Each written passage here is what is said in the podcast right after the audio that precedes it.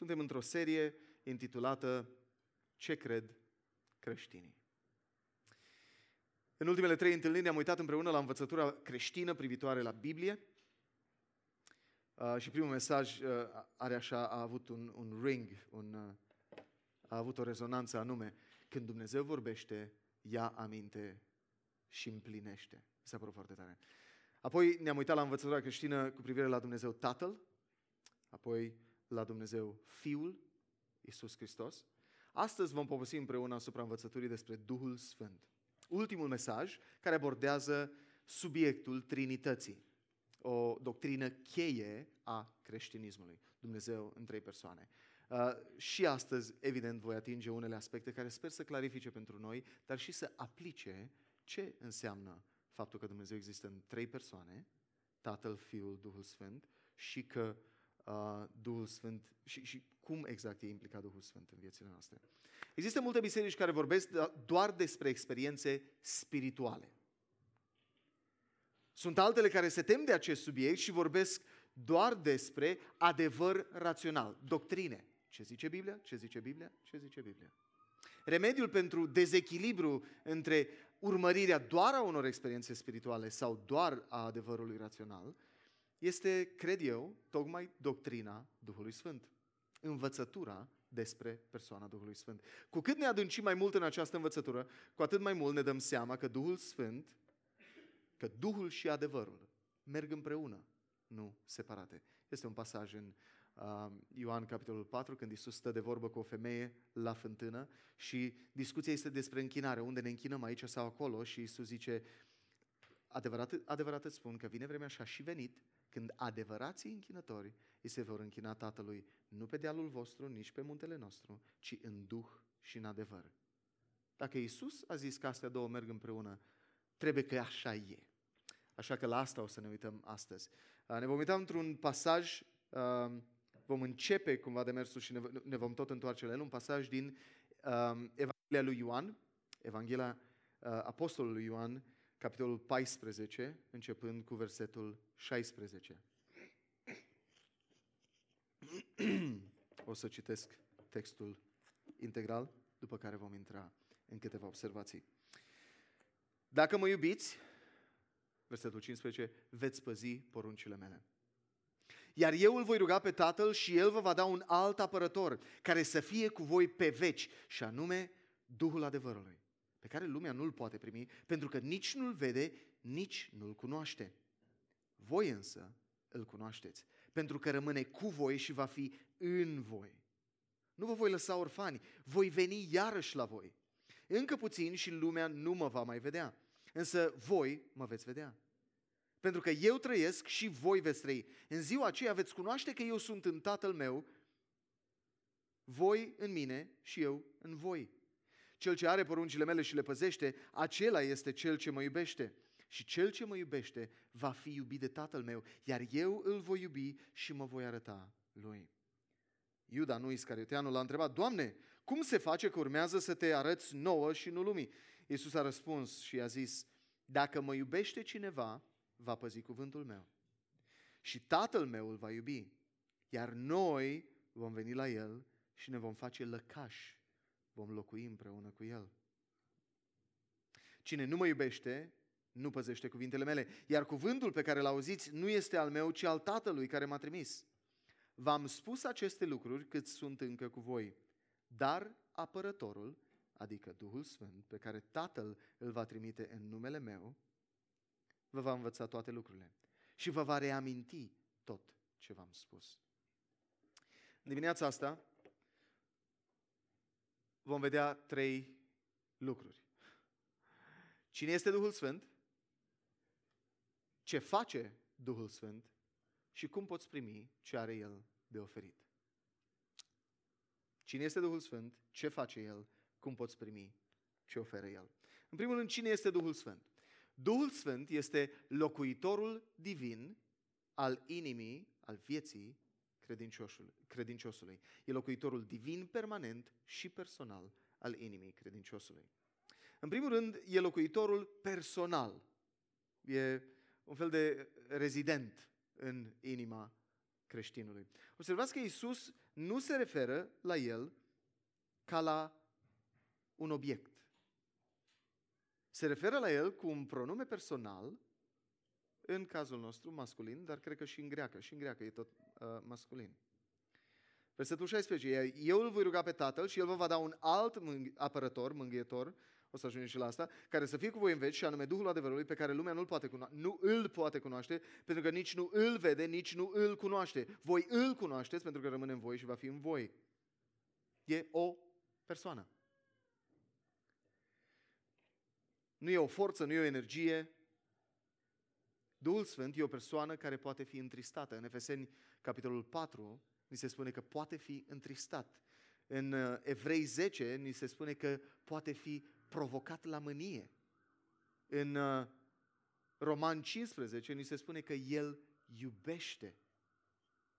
O forță impersonală, o energie nu poate experimenta stările astea emoționale. Duhul Sfânt e o persoană. Dar în al doilea rând, cine este Duhul Sfânt? Nu e doar personal, e Dumnezeu. Și aici vreau să, vreau să încercăm să ne, să, să ne concentrăm puțin. Iisus le spune ucenicilor în versetul 16, iar eu îl voi ruga pe Tatăl și El vă va da un alt apărător. Ok? Duhul Sfânt este un alt apărător. Cuvântul alt, pronumele demonstrativ alt de aici, uh, ne ducem în clasa 8 dacă va scăpa gramatica de atunci. Pronumele demonstrativ alt, în greacă, este uh, hetero. Sunt două opțiuni, pardon. E hetero și e alos. Hetero avem în, în, în, în cultura noastră, poate îl găsim cel mai des la heterosexual. Ah, adică a iubi pe cineva diferit de tine. Deci, uh, Ioan avea opțiunea să vorbească despre un altul diferit de Isus, care îl completează pe Isus, dar n-a ales termenul ăsta pentru un alt apărător. A ales alos, care înseamnă un altul la fel ca. Foarte interesant. S-ar putea să vă gândiți foarte irrelevant, dar este. ok? Înseamnă la fel ca primul. Alegerea acestui cuvânt are implicații mari cu privire la persoana Duhului Sfânt. Am văzut și data trecută că Isus face niște afirmații cu greutate despre persoana lui. El spune că înainte să fie Avram, eu sunt. Care era o afirmație directă legată, legată de uh, persoana lui Jehova din Vechiul Testament. Așa s-a identificat Dumnezeul Vechiului Testament față de Avram. Și Isus zice, eu sunt Dumnezeul acela. Apoi, cu altă ocazie, când uh, îi se aduce un paralitic pe, pe targă, e lăsat prin, uh, prin tavan, toată lumea se, se întreabă, e, e, e, e sabat și zic, oare o să-l vindece? Oare păcătuiește în ziua de sabat? Și zice, Iisus zice, ah, e, e prea puțin lucru să-l vindec de sabat. Hai să împingem un pic mai, mai mult lucrurile. Credeți voi că pot să iert? Crezi că pot să-ți iert păcatele? Și zice, păcatele tale sunt iertate. Și toată lumea, wow! Cum adică? Cum îndrăznește? De ce? Cine poate să ierte păcatele? Dumnezeu. Deci omul ăsta a păcătuit împotriva lui Isus. De aceea Isus putea să ierte păcatele. Spunând asta, de fapt Isus zicea, eu sunt. Acum, dacă Isus este Dumnezeu, dacă Isus spune că El va judeca lumea,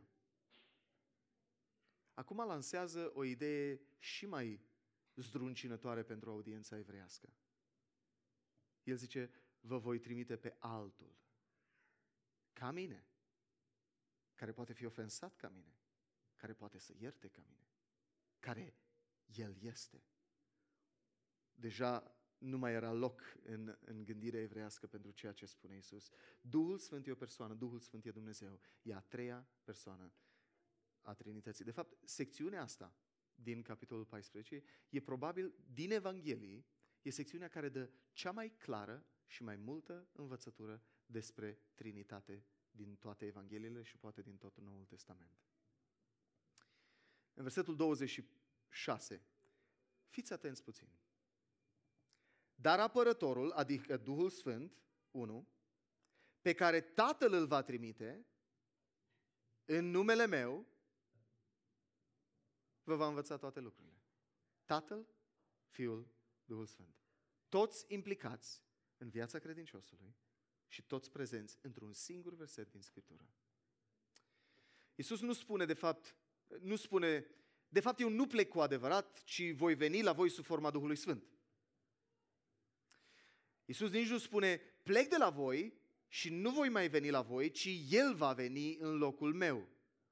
Că în versetul 23 zice, dacă mă iubește cineva, va păzi, iar noi vom veni la El și vom face locaș, uh, vine, ba vine Duhul Sfânt, ba eu voi fi cu voi până în veac. E, ce se întâmplă aici? Iisus Hristos e într-o așa unitate cu Duhul Sfânt, încât atunci când vine Duhul Sfânt în viața credinciosului, vine Domnul Iisus Hristos în viața omului. Și totuși nu e identic cu Duhul Sfânt, așa că Iisus e în cer, iar Duhul e în noi. Iisus spune că nu există trei Dumnezei. Sunt, uh, sunt prea una ca să fie trei. Iisus spune nu există un singur Dumnezeu. Sunt prea distincți ca să fie unul singur. Dumnezeu e un singur Dumnezeu în trei persoane. Asta e învățătura Trinității în creștinism. Simplu. Nu? Bun, Duh- Duhul Sfânt nu e o forță impersonală, ci e o persoană divină care locuiește în viața ta ca și credincios al lui Isus. Biblia vorbește despre a fi umplut cu Duhul Sfânt și poate atingem și asta într-o anumită măsură. Asta înseamnă a experimenta bucurie și putere incredibilă. Și asta, asta am văzut și experimentat în viața luminiței. Fiul lor de 13 ani, în urmă cu 3 ani a fost vindecat de epilepsie, prin rugăciunea unei surori de a ei, care tocmai devenise ucenica lui Isus. Și ca Dumnezeu să întărească și să confirme credința care a fost, a, a, a fost plantată în ea, a, a dat rod în ea în viața veșnică, i-a ascultat rugăciunea de vindecare. Și de trei ani copilul nu mai are nicio problemă, s-au dus la medic ca să confirme că să merge la medic și medicii au zis, ce i-ați dat? I l-am dat pe Isus. Și mai ce? Doamne, nu i-am dat niciun medicament. Bine, bine, dar să continuați să-i dați.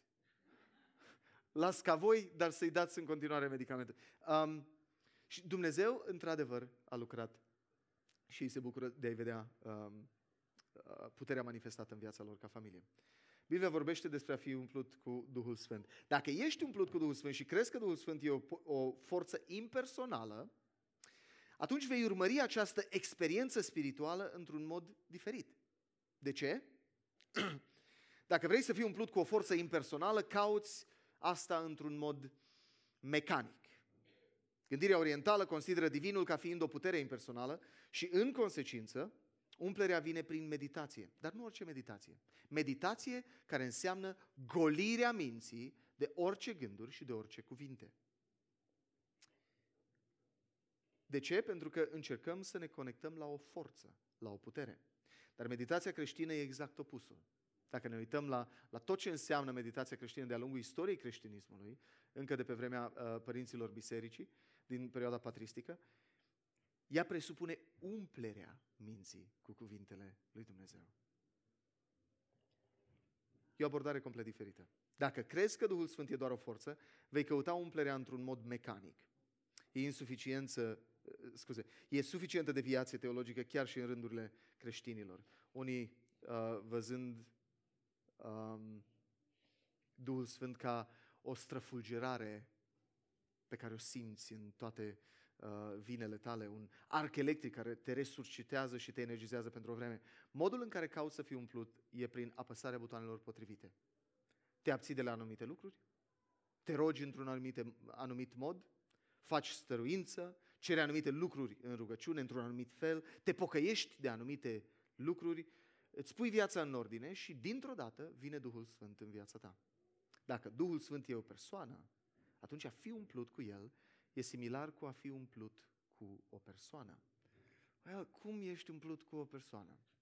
Mămicile probabil că știu mai bine, uh, dar n-aș merge în direcția aia. Mă gândeam, um,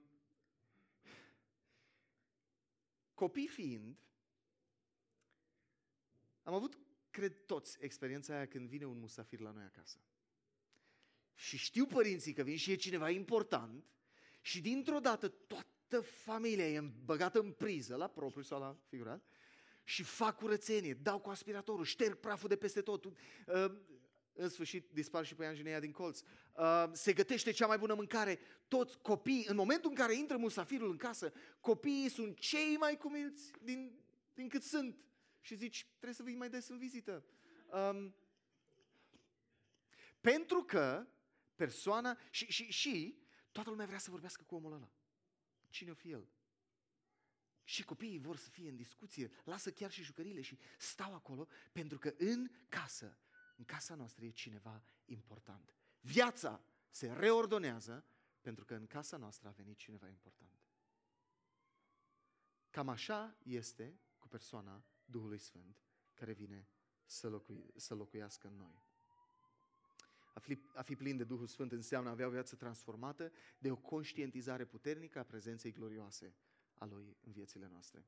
Dacă veniți la mine acasă, și probabil dacă vin eu la voi acasă, pe pereți o să fie plin de poze cu el și cu ea, cu soția. La mine acasă e plin de poze ori cu Naomi, ori cu amândoi, dar e, chiar dacă ea nu e acasă, e foarte clar că aceea e casa lui Naomi. Și viața mea și viața familiei noastre e, e radical impactată de prezența ei caldă și îngrijitoare în viețile noastre, în casa noastră. Prezența ei în viața noastră e transformatoare. În același fel, prezența Duhului Sfânt e transformatoare în viețile noastre, în casele noastre. Oare ne dăm seama cine locuiește în viețile noastre? Oare ne, oare ne dăm seama cine locuiește în viețile noastre?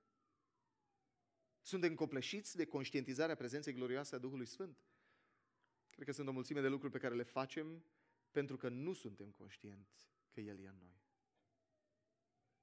Dacă ne-am uitat la pozele de pe pereți, la modurile în care viața noastră s-a schimbat prin înțelegerea Evangheliei, prin pătrunderea Duhului Sfânt în viețile noastre, am ajunge să luăm decizii diferite în fața diferitelor ispite, în fața diferitelor decizii. A fi plin de Duhul înseamnă și a ne agăța de cuvintele Lui. E diferit decât a fi umplut de o forță impersonală. Și asta ne aduce la punctul 2. Ce face Duhul Sfânt? Până acum am văzut cine este Duhul Sfânt. E personal, e divin, e Dumnezeu însuși. Ce face Duhul Sfânt? Versetul 17 mi se spune um, Duhul adevărului pe care lumea nu-l cunoaște și nu-l poate primi, pentru că nici nu-l vede, nici nu-l cunoaște. Voi îl cunoașteți pentru că rămâne în voi și va fi în voi. El e Duhul adevărului și vom vedea ce face ca și consecință și El e apărătorul în versetul 16. În primul rând, Duhul Sfânt e Duhul adevărului. Știm că Duhul Sfânt este autorul Scripturii. În, în a doua scrisoare a lui Petru, pardon, uh, scrisoarea lui Petru, capitolul 1, Apostolul spune așa, nicio profeție nu s-a născut în urma interpretării cuiva și nicio profeție n-a fost adusă vreodată prin voia unui om, ci oamenii au vorbit de la Dumnezeu, conduși de Duhul Sfânt. E un mister modul în care Scriptura a ajuns până la noi. Însă, uh, tot în Ioan, capitolul 6, Iisus spune, cuvintele pe care vi le spun eu sunt Duh și viață. Dacă le înțelegem și le primim, ne dau viață. Dacă ne uităm în Efeseni 5, Pavel spune, Pavel ne dă o listă uh, cu ce înseamnă ro- roada Duhului, da? 5 cu 18 până pe la 23. Uh, din potrivă, omul care e plin de Duhul Sfânt, roada Duhului este dragostea, bucuria, pacea. Dacă mergem în Coloseni, capitolul 3, cu uh, versetele de la 12 în continuare, găsim o listă similară de caracteristici și acolo Pavel zice, uh, fiți plini, fiți plini de cuvânt. Vreau, să, vreau să-l, citesc, să-l citez exact. Uh,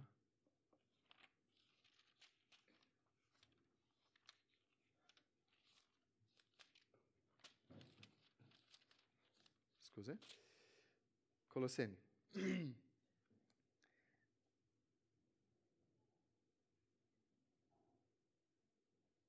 16, cuvântul lui Hristos să locuiască în voi pe deplin, din belșug. Și în secțiunea dinainte sunt aceleași caracteristici ca, care descriu un om plin de Duhul lui Dumnezeu. Care e faza? A fi plin de o persoană înseamnă a ne agăța de fiecare cuvânt al acelei persoane. A fi plin de Duhul înseamnă a fi plin de cuvintele Duhului Sfânt. Înseamnă a fi dominat și saturat de Scriptura pe care El a inspirat-o. E diferit față de a fi plin de cunoștințe despre, înseamnă ca acele cuvinte să informeze fiecare aspect al vieților noastre. Câte dintre voi, fetele, nu ați auzit din partea altora, ești toată maică ta. Ah, când te aud pe tine, zici că vorbește maică ta. Ok, câți dintre voi băieții n-ați auzit asta de la un vecin, de la... Băi, ești, tot, ești tată tot în, în cap și în picioare, în, din tălpi până în, în, în cap. Whatever. Așa. Um, când petreci mult timp și, și pentru că ai poate o relație faină cu ai tăi, la un moment dat ajungi să gândești ca ei, să îți iasă expresii care le ies și lor. Eu mă trezesc că spun aceleași povesti din nou și din nou, uh, exact cum face taică meu și mă uitam la el câteodată și ziceam, vai, dar mi-ai zis asta de 10 ori, dar o mai zici odată și uneori mă surprind pe mine și zic, uh, ar trebui să mă cenzurez, uh, nu e momentul. Fie cu copiii, fie cu Naomi, uh, mă rog.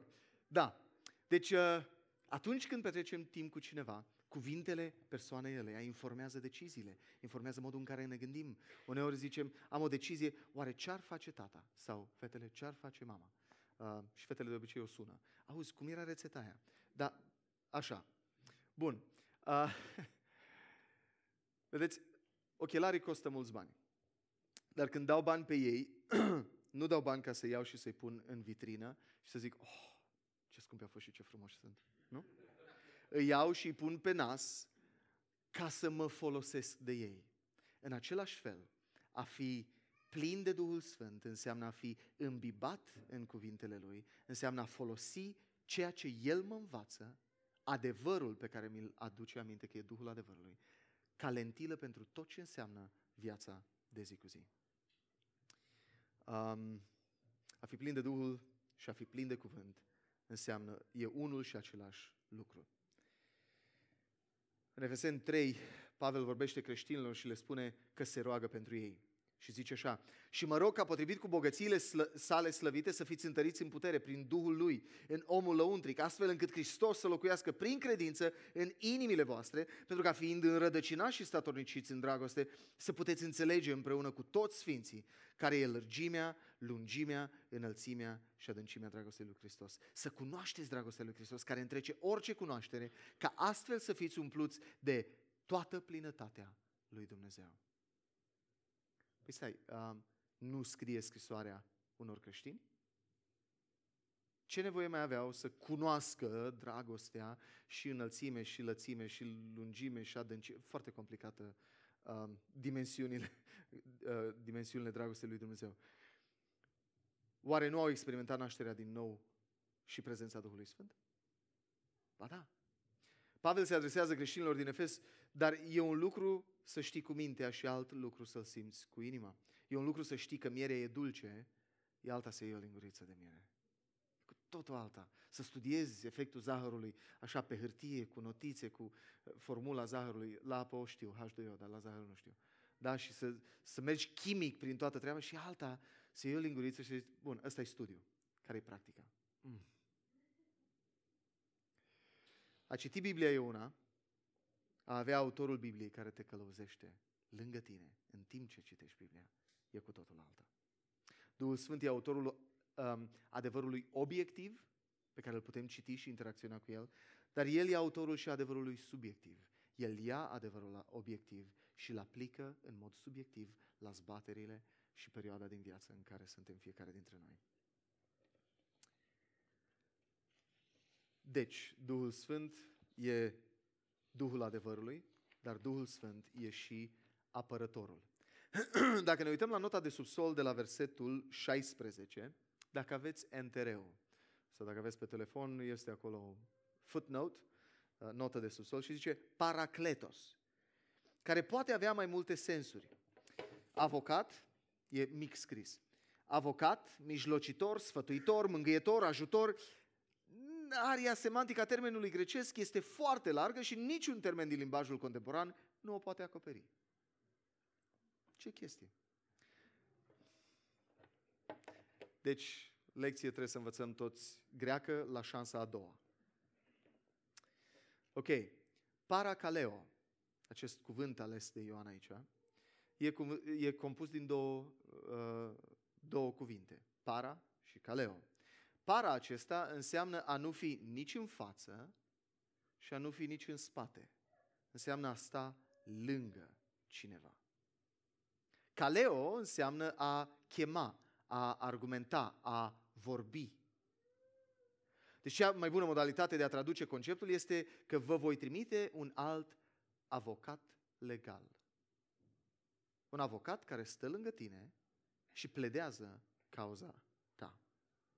Adică o persoană care e pentru tine, care ți-e loială până la capăt, care stă lângă tine, indiferent de ce boacăne faci. Dar e și o persoană care argumentează. E o persoană care clădește un caz, e o persoană care te apără în fața dușmanilor tăi. Cu alte cuvinte, slujba Duhului Sfânt e atât să empatizeze cu tine, cât și să te apere de dușmanii din afară și din interior. Haideți să ne uităm la câteva texte. Romani 8, în versetul 15, Pavel spune, Dumnezeu nu ne-a dat un duh de teamă, ci ne-a dat Duhul învierii, care ne, prin care strigăm Aba, adică Tată. Inima e plină de temeri, iar Duhul Sfânt vine și argumentează cu noi în inima noastră, zicând, nu, nu, nu, nu, nu, nu temerile sunt mai tare, Tatăl tău e mai tare. Nu, nu, nu, nu, nu, nu falimentele tale sunt mai mari. Jertfa lui Hristos e mai meseriașă. Tatăl, Duhul Sfânt ne aduce aminte că Tatăl ne așteaptă cu drag în prezența Lui, în ciuda nesiguranțelor noastre. Suntem mai Lui, suntem iubiți. Deci putem să-i zicem Aba, adică Tată. Nevrei 12, uh, autorul zice, ați uitat îndemnul pe care vi-l dă ca unor fii? Fiul meu nu disprețui disciplinarea tatălui, Domnului? Contextul vorbește despre suferință și autorul spune că lucrarea Duhului Sfânt prin Scriptură e să ne aducă aminte. Exact ce zice aici Iisus în, în Ioan 16. Să vă aducă aminte tot ce v-am învățat. Să ne aducă aminte că Dumnezeu ne tratează ca pe niște fii iubiți. Acceptați de El. Când ne simțim abandonați, Scripturile ne aduc aminte că nu suntem abandonați. Cuvântul încurajării argumentează cu noi, ca și copii. Sunteți, sunteți iubiți de Tatăl vostru. în, Ioan, în 1 Ioan 3 cu 20 și 21, um, Ioan zice, oricând inimile noastre ne condamnă, Dumnezeu e mai mare decât inimile noastre. Am putea insera aici, Duhul Sfânt e mai mare decât inimile noastre și El argumentează pentru har. Inimile noastre, realitatea e că nu apreciază harul. Dacă suntem sinceri cu noi, preferăm să muncim pentru acceptarea lui Dumnezeu. Și nu, nu că preferăm, băi, am opțiunile astea două, aleg pe asta, operăm în mod instinctiv pe sistemul de operare, fac ceva ca să merit ceva din partea lui Dumnezeu. Instinct uman. Și ăla e locul în care Duhul Sfânt vine și zice, nu așa. La Dumnezeu nu vii cu faptele tale, pentru că a venit Adam și Eva cu haine făcute din frunze și Dumnezeu a zis nu. Pentru ce ați făcut voi, trebuie să existe vărsare de sânge. Și Dumnezeu ia un animal, ia pielea de pe el și își îmbracă copiii. Și prin asta îi învață o lecție. Pentru orice păcat trebuie să existe vărsare de sânge. Cineva, ceva, trebuie să-și dea viața pentru păcat. inimile noastre nu apreciază harul, ziceam. Vrem să ne câștigăm acceptarea, vrem să muncim pentru acceptare, pentru că nu ne simțim vrednici să fim numiți copii. Exact ca fiul risipitor. A venit cu discursul la tatălui. Tatăl, nu sunt vrednic să fiu fiul tău. Și tatăl îl ia în brațe și zice, vino aici. Îl îmbracă și dă o petrecere în cinstea lui. Duhul Sfânt ne apără în fața ispitelor. În Iacov 4, um, Iacov avertizează, nu știți că prietenia cu lumea înseamnă dușmănie cu Dumnezeu? Așa că oricine vrea să fie prieten cu lumea, se face dușman al lui Dumnezeu. Sau vi se pare că degeaba spune Scriptura, Dumnezeu tânjește cu gelozie după Duhul pe care l-a pus să locuiască în noi? Când inima e distrasă de lume, Duhul Sfânt acționează. Ni se opune cu gelozie. Nu ne lasă să ne distrugem. E gelos pentru noi și ne vrea în întregime dedicați lui Dumnezeu, nu cu jumătăți de măsură. Duhul Sfânt ne vede tânjind după bani, ne vede tânjind și dorindu-ne o carieră, o relație romantică, putere, sex și Duhul Sfânt se activează. Și nu stă cu brațele încrucișate. El luptă pentru noi. Acționează precum un prieten bun care te vede că îți distrugi viața. Te pune la colț și dacă trebuie îți și dă câteva ca să te trezească la realitate. Așa se face cu cei care se zbat cu droguri. Îi pui la colț și îi zici, nu plec de lângă tine până când nu te oprești. Te distrugi și nu o să stau indiferent la asta. Cam așa e Duhul Sfânt. E tenace, e bătăios, într-un fel, și nu se lasă. Uh, cred că D.L. Moody zicea că e, e câinele de vânătoare a lui Dumnezeu. Bloodhound, în, în engleză. E ăla care nu se lasă. Dacă a prins mirosul, nu se mai dă bătut. Cam așa e Duhul Sfânt cu noi în relația cu Dumnezeu. Duhul Sfânt e un prieten, e un apărător, e un avocat și se opune oricărei tentative de a ne distruge viețile. Duhul Sfânt e pentru noi și uneori împotriva noastră, de dragul nostru. Cine este Duhul Sfânt? E personal și e Dumnezeu. Ce face Duhul Sfânt? E Duhul adevărului și e apărătorul.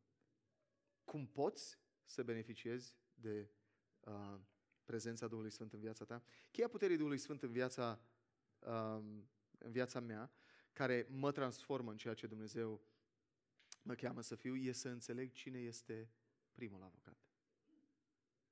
Duhul Sfânt e un alt avocat, da? Dar cine este primul? Iisus spune că vă voi trimite un alt avocat, un al doilea, dar cine este primul? Deschideți în 1 Ioan, capitolul 2.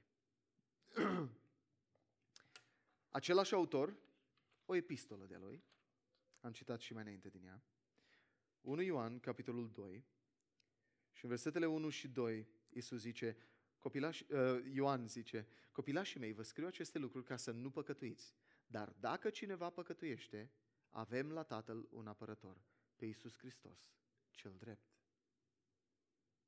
El este jertfa de ispășire pentru păcatele noastre și nu numai pentru păcatele noastre, ci pentru ale întregii lumi. Avem un avocat în prezența Tatălui. Când Biblia spune asta despre noi, că atunci când păcătuim avem un avocat înaintea lui Dumnezeu, prin implicație spune două lucruri. Presupune că există un tron de, jude- de judecată, un scaun de judecată și presupune că avem nevoie de un avocat. Ok, în primul rând, Biblia presupune că este un, un scaun de judecată înaintea căruia toți dăm socoteală. Toți suntem conștienți de falimentul nostru moral. Mai devreme sau mai târziu, într-un mod sau în altul, ne vom confrunta cu această realitate, că stăm condamnați în, scaun, în fața scaunului de judecată al lui Dumnezeu. E doar o chestiune de timp. Unii mai în tinerețe, alții mai târziu în viață, alții doar după ce pleacă din viața asta. Și atunci s-ar putea să fie prea târziu. Dar un scaun de judecată, creștinismul și Biblia zice că există. În al doilea rând, Isus stă înaintea acestui scaun de judecată și pledează cazul. Îți pledează cazul, mijlocește pentru tine, prezintă argumente înaintea judecătorului în favoarea ta. S-ar putea să fie greu de înțeles și știu că și mie mi-a fost greu să înțeleg cum exact, și, și încă mie, cum exact Isus e avocatul meu, e apărătorul meu înaintea lui Dumnezeu. Și s-ar putea imaginea pe care o avem să fie următoarea. Iisus merge înaintea lui Dumnezeu, Sorin a mai făcut o tâmpenie și zice, ah, Doamne, ai milă de Sorin, trece te rog cu vederea și ultima boacănă, mai dă o șansă, mai dați-i o șansă, nu? mai dă o șansă, nu îl nenoroci, nu-l omorâ încă, nu lua de pe pământul celor vii, ai milă de el, tată. Și dacă asta e imaginea pe care o avem despre modul în care Isus mijlocește înaintea Tatălui, uh, s-ar putea să ne gândim la un moment dat, Păi, dar după vreo 5 ani, ori Isus, ori Dumnezeu nu zice, bă, dar mă leși? Adică, din nou, în aceeași chestie, pe bune, Nu, pur și simplu. Mi-a ajuns. M-am săturat, nu mai vreau. Dacă ăsta e modul în care îl vedem pe Iisus ca apărător, ca avocat al apărării, pledând pentru milă pentru noi, atunci s-ar putea să o dăm în deastea. Și să, ne, și, să, și să umblăm cu un sentiment de vinovăție incredibil pe umerii noștri. Oh, acum mai vin încă o dată la Isus și, și când păcătuim, nu mai venim la Isus cu pocăință. Și vin iară la El, ca El să meargă la ăla, la... Ce facem aici? Da. Charles Hodge, președinte la Princeton Divinity School, pe la 1830, um, dar care era și un învățat, era, era cred că și avocat, avea și dreptul făcut, um, explică foarte tare modul în care Isus pledează înaintea lui Dumnezeu. El zice, el nu cere milă, el pledează un caz în baza legii. Ha? Iisus stă înaintea Tatălui și spune, Tată, Tu ești drept. Noi toți știm asta. Și păcatul cere o plată. E nevoie să se plătească pentru orice păcat. Știm și asta. Acest biet frate al meu a păcătuit din nou. Nu te-a iubit pe tine și nici nu și-a iubit aproapele. S-a iubit mai mult pe sine. Nu te-a onorat în viața lui. Dar, Tată, iată plata. Privește la trupul meu frânt, privește la sângele meu vărsat. Nu cer milă, Tată, ci cer dreptate pentru această soră sau frate al meu. Tu ești un Dumnezeu drept, tu nu ești nedrept, tu nu primești aceeași plată de două ori și din partea mea și din partea ei. Eu am plătit deja. Primește plata asta și iartă păcatul fratelui meu sau a sorei mele.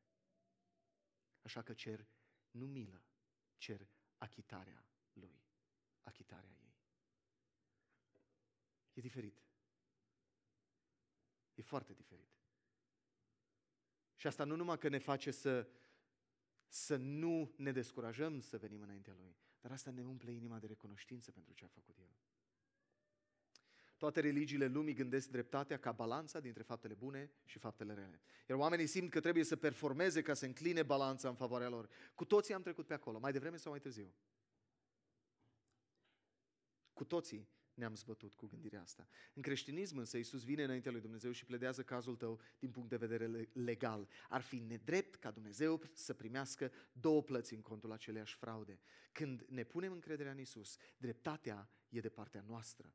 Păcatele noastre sunt plătite, iar dreptatea perfectă, infailibilă a lui Dumnezeu, uh, cere să fie achitat în baza jertfei lui Iisus. Dacă Iisus e avocatul nostru acolo în cer, ce face Duhul Sfânt aici pe pământ? Hmm.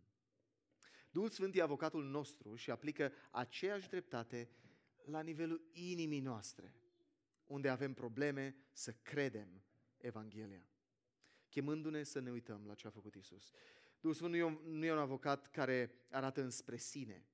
Isus spune că Duhul Sfânt va arăta înspre El. El va lua de la mine, vă va învăța de la mine, vă va aduce aminte ceea ce eu v-am învățat. Îl va proslăvi pe Isus. În capitolul 16. J.I. Packer povestește la un moment dat cum, mergând înspre, plimbându-se prin Londra târziu, în noapte, se tot gândea cum să ilustreze imaginea asta a Duhului Sfânt în viața creștinului. Și la un moment dat a trecut pe lângă, pe lângă o clădire, cum se întâmplă și prin București. Ziua nu le vezi. Noaptea, pentru că au reflectoarele acelea puse în iarba din față și pe pereți, dar ascunse, mascate, dintr-o dată frumusețea clădirii iese în evidență extraordinar. Și J.I. Packer zice, în același fel, Duhul Sfânt nu atrage atenția asupra, asupra Lui. Nici nu știu unde sunt reflectoarele alea, ci toată gloria, toată frumusețea lui Hristos o scoate în evidență.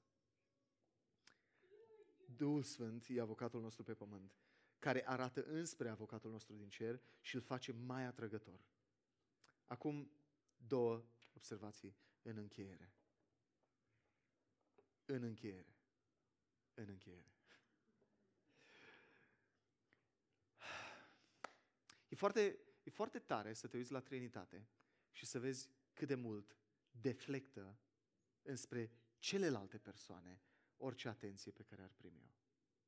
Și Duhul Sfânt, hai să o luăm așa, Iisus se golește de, de uh, gloria Lui pentru a deveni ca noi, ca să moară pentru noi, ca să ne prezinte înaintea Tatălui. Și apoi Tatăl îl înalță nespus de mult. Efeseni, uh, Filipeni 2. Apoi Duhul Sfânt nu atrage atenția asupra lui, ci îndreaptă toată atenția înspre Fiul. În Dumnezeu, în Trinitate, există o orientare pe altul, un altruism divin, pe celălalt. Dumnezeu spune, reputația mea pentru a ta, viața mea pentru a ta, dreptatea mea pentru nedreptatea ta. Și vreau să am două aplicații din uh, observațiile astea. Ești mereu preocupat de tine? Mai ales în București. Dacă eu nu-mi port mie de grijă, cine îmi poartă de grijă? Că toți sunt numai pentru ei înșiși. Ești preocupat să fii văzut și afirmat, să fii în față și să primești ovații? Simți că nu primești credit pentru ceea ce faci la job, poate chiar în familie, în relația cu soțul sau soția? Te simți insultat de cum se poartă oamenii cu tine? Păi nu știe cine sunt eu. Păi, eu am realizări, domnule, eu am școală, eu am... Faci ce fac majoritatea bucureștenilor? Cauți doar acele relații de pe urma cărora poți beneficia în vreun fel? Doar dacă îți sunt de folos sau îți pot fi de folos ca să urci pe scara socială, pe organigrama institu- instituțională? Dacă vreau să fiu ca persoana divină care vine în inima mea, atunci trebuie să fiu captivat de minunea altruismului divin. De ceea ce înseamnă să-i dau altuia credit, să arăt înspre Isus. Renunță la mândria ta. Nu te mai promova mereu. Fii ca cel care trăiește în tine. Dar în al doilea rând, te simți ca un impostor? Te zbați cu sentimentul de respingere? Te simți ca un eșec în mai multe domenii din viața ta? Te simți falimentar? Ți-e teamă că oamenii din jurul tău se vor prinde cât de mult te zbați cu lipsa de încredere? Ai nevoie de un avocat. Dacă A sau B, ai nevoie de un avocat. Și ai unul în cer și ai unul pe pământ chiar în tine. Chiar ai tot ce ai nevoie. Vino la El din nou și din nou și din nou și din nou. Ok? Sper că a adus puțină lumină asupra învățăturii despre persoana Duhului Sfânt. În cele ce urmează, ca biserică, încheiem fiecare întâlnire a noastră luând din pâine și din vin. Cina Domnului.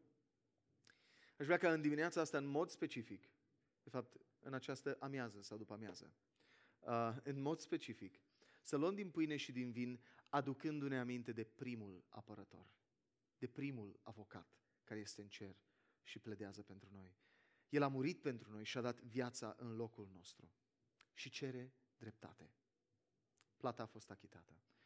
În același timp, luând din pâine și din vin, vreau să ne aducem aminte că facem lucrul acesta prin puterea Duhului Sfânt. Nu pentru că suntem perfecți deja, nu pentru că nu avem păcat, ci pentru că Isus mijlocește în cer, Duhul întărește mărturia aceasta la nivelul inimilor noastre. Ne aduce aminte că păcatele sunt plătite. Dacă lucrurile astea sună a... sunt departe de, de unde ești tu în momentul ăsta, Uh, te încurajez să îți iei minutele următoare, să stai jos și să reflectezi asupra lucrurilor astea. Să te gândești la Dumnezeu, la Tatăl, Fiul, Duhul Sfânt și cât de mult uh, Cel care a creat Universul a și iubit lumea, încât l-a dat pe singurul lui Fiu pentru noi. Uh, așa că în momentele următoare, cei care uh, ne considerăm ucenici ai lui Isus, vă invit să mergeți și în spate și în față și să luăm din pâine și din vin. Apoi ne vom așeza și vom servi cu toții împreună după ce uh, ne rugăm.